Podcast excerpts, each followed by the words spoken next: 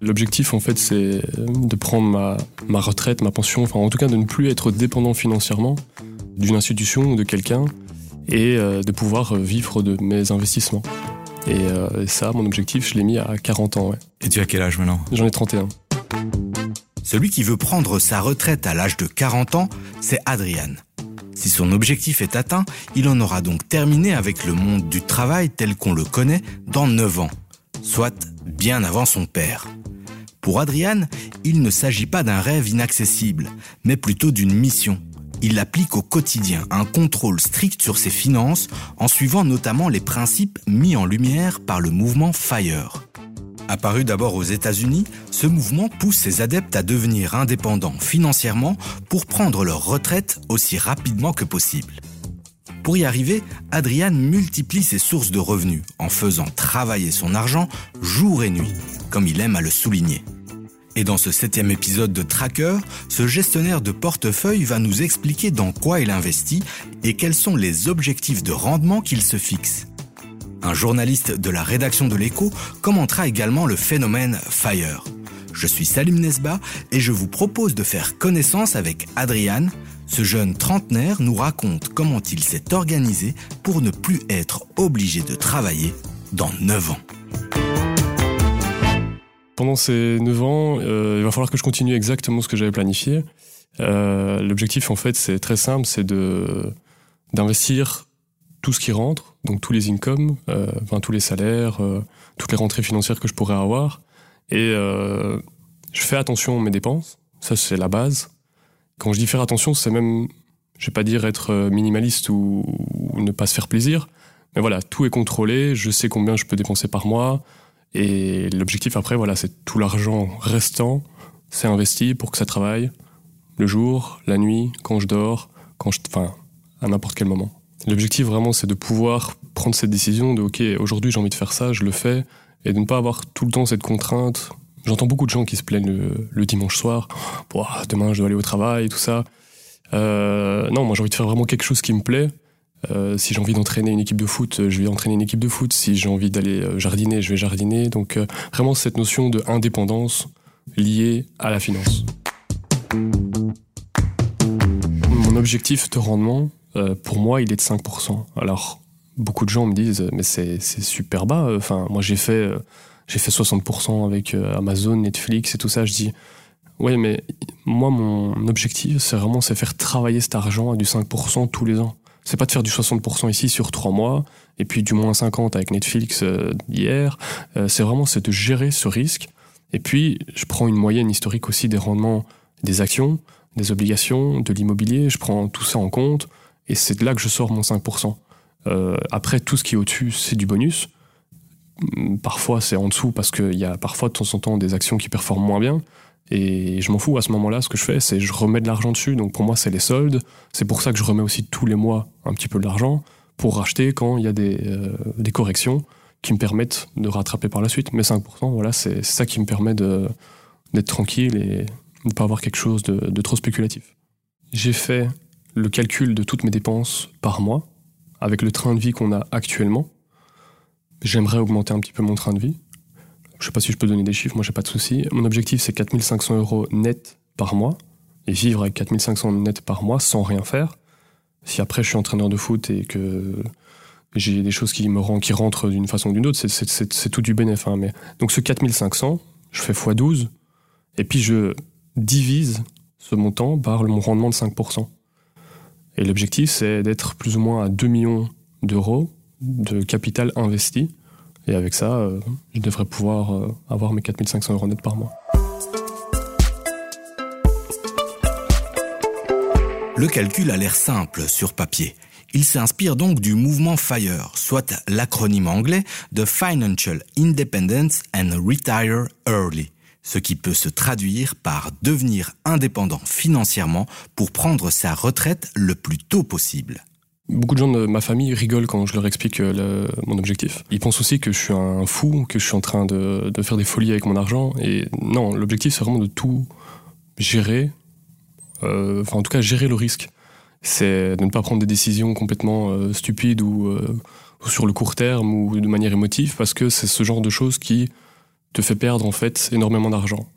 Malheureusement, on est des humains et je suis humain aussi, et donc parfois en fait, je, je, suis pas cohérent. Donc c'est-à-dire, oui, ben j'ai tendance à vouloir aussi m'acheter des belles choses, et on peut aller dénicher euh, un habit beaucoup moins cher dans un outlet qui ferait exactement le même travail, enfin qui pourrait convenir tout aussi bien. Mais je suis beaucoup moins matérialiste, comme la majorité des fires, effectivement. Je préfère vivre des expériences. Et là-dessus, tout est de nouveau calculé. Donc, c'est-à-dire, si je veux m'offrir une expérience, c'est dans mon budget, ça ne me dérange pas. Euh, bon, beaucoup me disent, ouais, mais c'est fou, tout est calculé, tu te laisses jamais aller. Bien sûr que si, bien sûr que je me laisse de temps en temps aller, mais c'est jamais exagéré. C'est jamais quelque chose où je me dis, waouh, maintenant pendant trois mois, je vais manger des pâtes ou euh, non, c'est pas possible. Trois règles importantes rythment le quotidien d'Adriane. Première règle, pas de dépenses inutiles. Deuxième règle, on épargne tout ce qu'on peut. Et enfin, troisième règle, on investit tout l'argent dont on n'a pas besoin. Pour gonfler leur épargne, beaucoup de fire n'hésitent pas à multiplier les sources de revenus, en travaillant plus par exemple. Les fire misent ensuite sur un rendement théorique régulier et a priori peu élevé. Adriane parle de 5% pour vivre ensuite des intérêts et des rentes du capital investi. Nous sommes allés parler du phénomène FIRE à Marc Lambrecht. Lui aussi, il partira à la retraite dans quelques années et avant Adriane.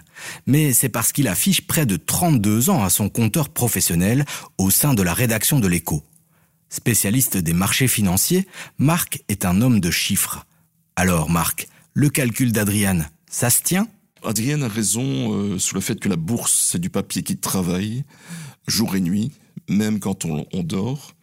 Il m'apparaît méthodique, euh, assez rationnel, assez raisonnable aussi. Il connaît ses dépenses, il calcule parfaitement ses dépenses futures. Il est conscient des risques qu'il prend, mais il diversifie aussi ses actifs. Alors son objectif de rendement de 5%, c'est effectivement le rendement que l'on peut euh, retirer des actions sur une très longue période. J'ai repris des chiffres depuis 1900, euh, donc sur 120 ans, 1900 jusqu'à 2020, le return des actions, c'est 5% en moyenne, alors que les obligations font nettement moins. Je crois que pour aboutir à ce qu'il veut euh, réaliser, il faut être très discipliné, en termes de dépenses, discipline de vie aussi, de, calcul. Euh, je pense qu'il faut certains revenus au départ, qu'il faut accumuler certains revenus et peut-être même un petit capital de départ. Maintenant, il faut toujours faire attention parce que si on se fixe par exemple un objectif à 10 ans, dans le passé, on a eu des décennies qui se sont avérées négatives. Je reprends les années 2000, donc c'est il n'y a pas si longtemps, où on a connu deux crashs euh, financiers en l'espace d'une décennie. Le crash des valeurs technologiques au début des années 2000, plus ou moins 40% de baisse. La crise financière de 2008 également 40% de baisse, ce qui fait que sur 10 ans, le return était légèrement négatif de moins 1% pour les actions mondiales. Donc les risques, il en existe sur une période relativement limitée, par exemple 10 ans. Sur 20 ans, le risque est déjà moindre.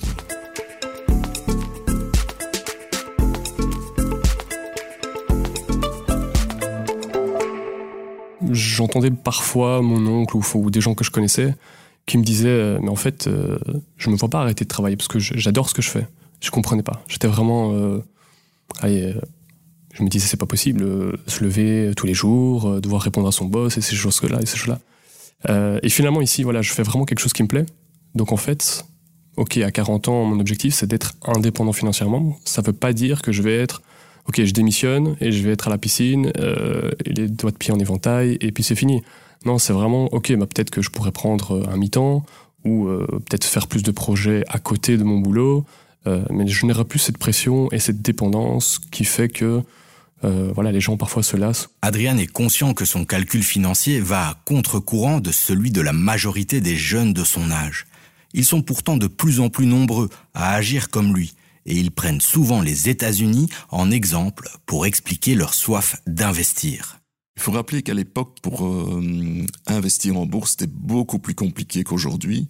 Aujourd'hui, il suffit d'un smartphone, d'une ouverture d'un compte chez un courtier en ligne, et on peut traiter les actions euh, de façon continue.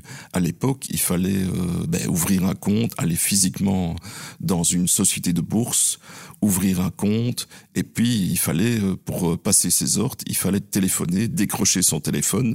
Donc c'était beaucoup plus compliqué qu'aujourd'hui aujourd'hui où c'est très très simple. Ce phénomène des fires euh, correspond à la période récente du confinement aussi. On a vu des gens qui voulaient quitter plus rapidement leur, euh, leur travail parce que la bourse avait fortement monté. À la fois la bourse, mais également les crypto-monnaies. Aujourd'hui, c'est quand même plus compliqué. Donc, est-ce qu'on est dans une période qui sera euh, plus complexe dans les années à venir? Ça, ça reste à définir suite à la fin du confinement et la, crise boursière qu'on connaît actuellement avec l'Ukraine, les taux d'intérêt qui remontent, que certaines personnes qui avaient quitté le marché du travail sont en train d'y revenir parce qu'ils voient bien que leur euh, perspective était peut-être moins favorable que généralement pensé au, départ. J'ai toujours été passionné de maths. Euh, je me rappelle quand j'étais petit, euh, bon, ça fait très pixou, mais j'adorais compter mes sous dans mon petit cochon. Et j'avais toujours le choix, ok, est-ce que je vais au magasin m'acheter euh, le petit jouet que je voulais, ou est-ce que je continue à faire grossir ce cochon pour acheter peut-être le jouet qui est, qui est plus gros. Euh, et en fait, j'ai toujours été un petit peu dans ce, dans ce sens-là. Mon grand-père, qui malheureusement euh, est décédé, lui riait beaucoup quand je disais que j'allais être retraité à 40 ans. mais voilà, j'aimais bien, j'adore, j'adore en fait quand on me croit pas ou quand on me prend pas au sérieux. Euh, j'ai tellement envie de faire encore plus pour leur démontrer qu'ils ont tort. Euh, c'est peut-être pas bien, mais moi ça me motive. Euh, cette vision par exemple de l'échec, je me rappellerai toujours, j'avais eu un projet à un moment donné d'entrepreneuriat, et autour de moi, je n'avais que ces, commentaires de dire oui, mais tu, tu, tu, vas échouer, mais ça ne va pas aller, mais si tu rates, si tu rates. Je me dis toujours, mais c'est fou, enfin, j'ai même pas encore commencé, que je suis déjà sur une, une vision que ça va être un échec quoi. Euh, aux États-Unis, vous avez raté, c'est une expérience. C'est limite on va encore plus vous faire confiance parce que tu as appris tes erreurs. Et je me rends compte que dans ma vie personnelle, c'est exactement la même chose. Euh, je me suis trompé. Donc euh, j'ai fait au tout début mes premiers investissements, j'ai été trop vite, j'ai pris des mauvaises décisions, j'ai parfois ça m'a coûté de l'argent, mais c'est justement plus vous faites des échecs, plus vous apprenez de vos erreurs, vos erreurs et plus vous êtes vous êtes meilleur dans ce que vous faites dès qu'on a un peu d'argent, on peut commencer à investir. Mais je dis bien investir, pas spéculer. Donc mettre un euro, espérer un million demain, euh, je dis tout de suite, c'est pas possible. Ou alors il faut acheter un ticket de loterie et euh, prier que, que ce soit juste. À partir de 1 euro, on peut y aller. Mais après, c'est aussi cette question de continuité. C'est pas en mettant un euro de nouveau qu'on va, on va pouvoir euh, avoir un investissement de, de, fou. Plus l'argent qu'on met, bah, plus l'investissement sera potentiellement intéressant. Et plus on prend de risques, bah, le potentiel euh, rendement est intéressant, mais il y a toujours ce risque qui est derrière. Donc tout doit être contrôlé, je pense. Et là, Adriane, tu ne stresses pas trop avec euh, tout ce qui se passe en ce moment, l'actu, ça se passe bien? Pour le moment, tout va un peu trop bien, alors que j'avais pas prévu que c'était aussi bien. Donc dans cette situation, je vais dire c'est facile. C'est vrai que j'ai pas encore eu euh, dans l'autre sens, ou peut-être que j'aurais trop calculé et que finalement ça ne se passe pas bien. Euh, c'est pour ça que je dirais pour répondre à ta première question qui est de stresser ou de voir si à un moment donné ça ne va pas, je pense que non.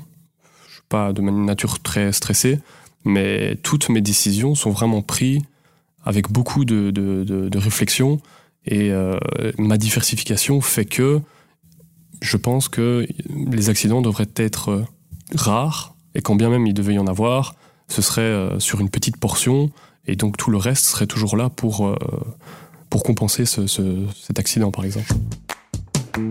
Comme tous nos invités, Adriane a une question à poser à vous, les trackers de l'écho. J'aimerais poser la question aux trackers de l'écho.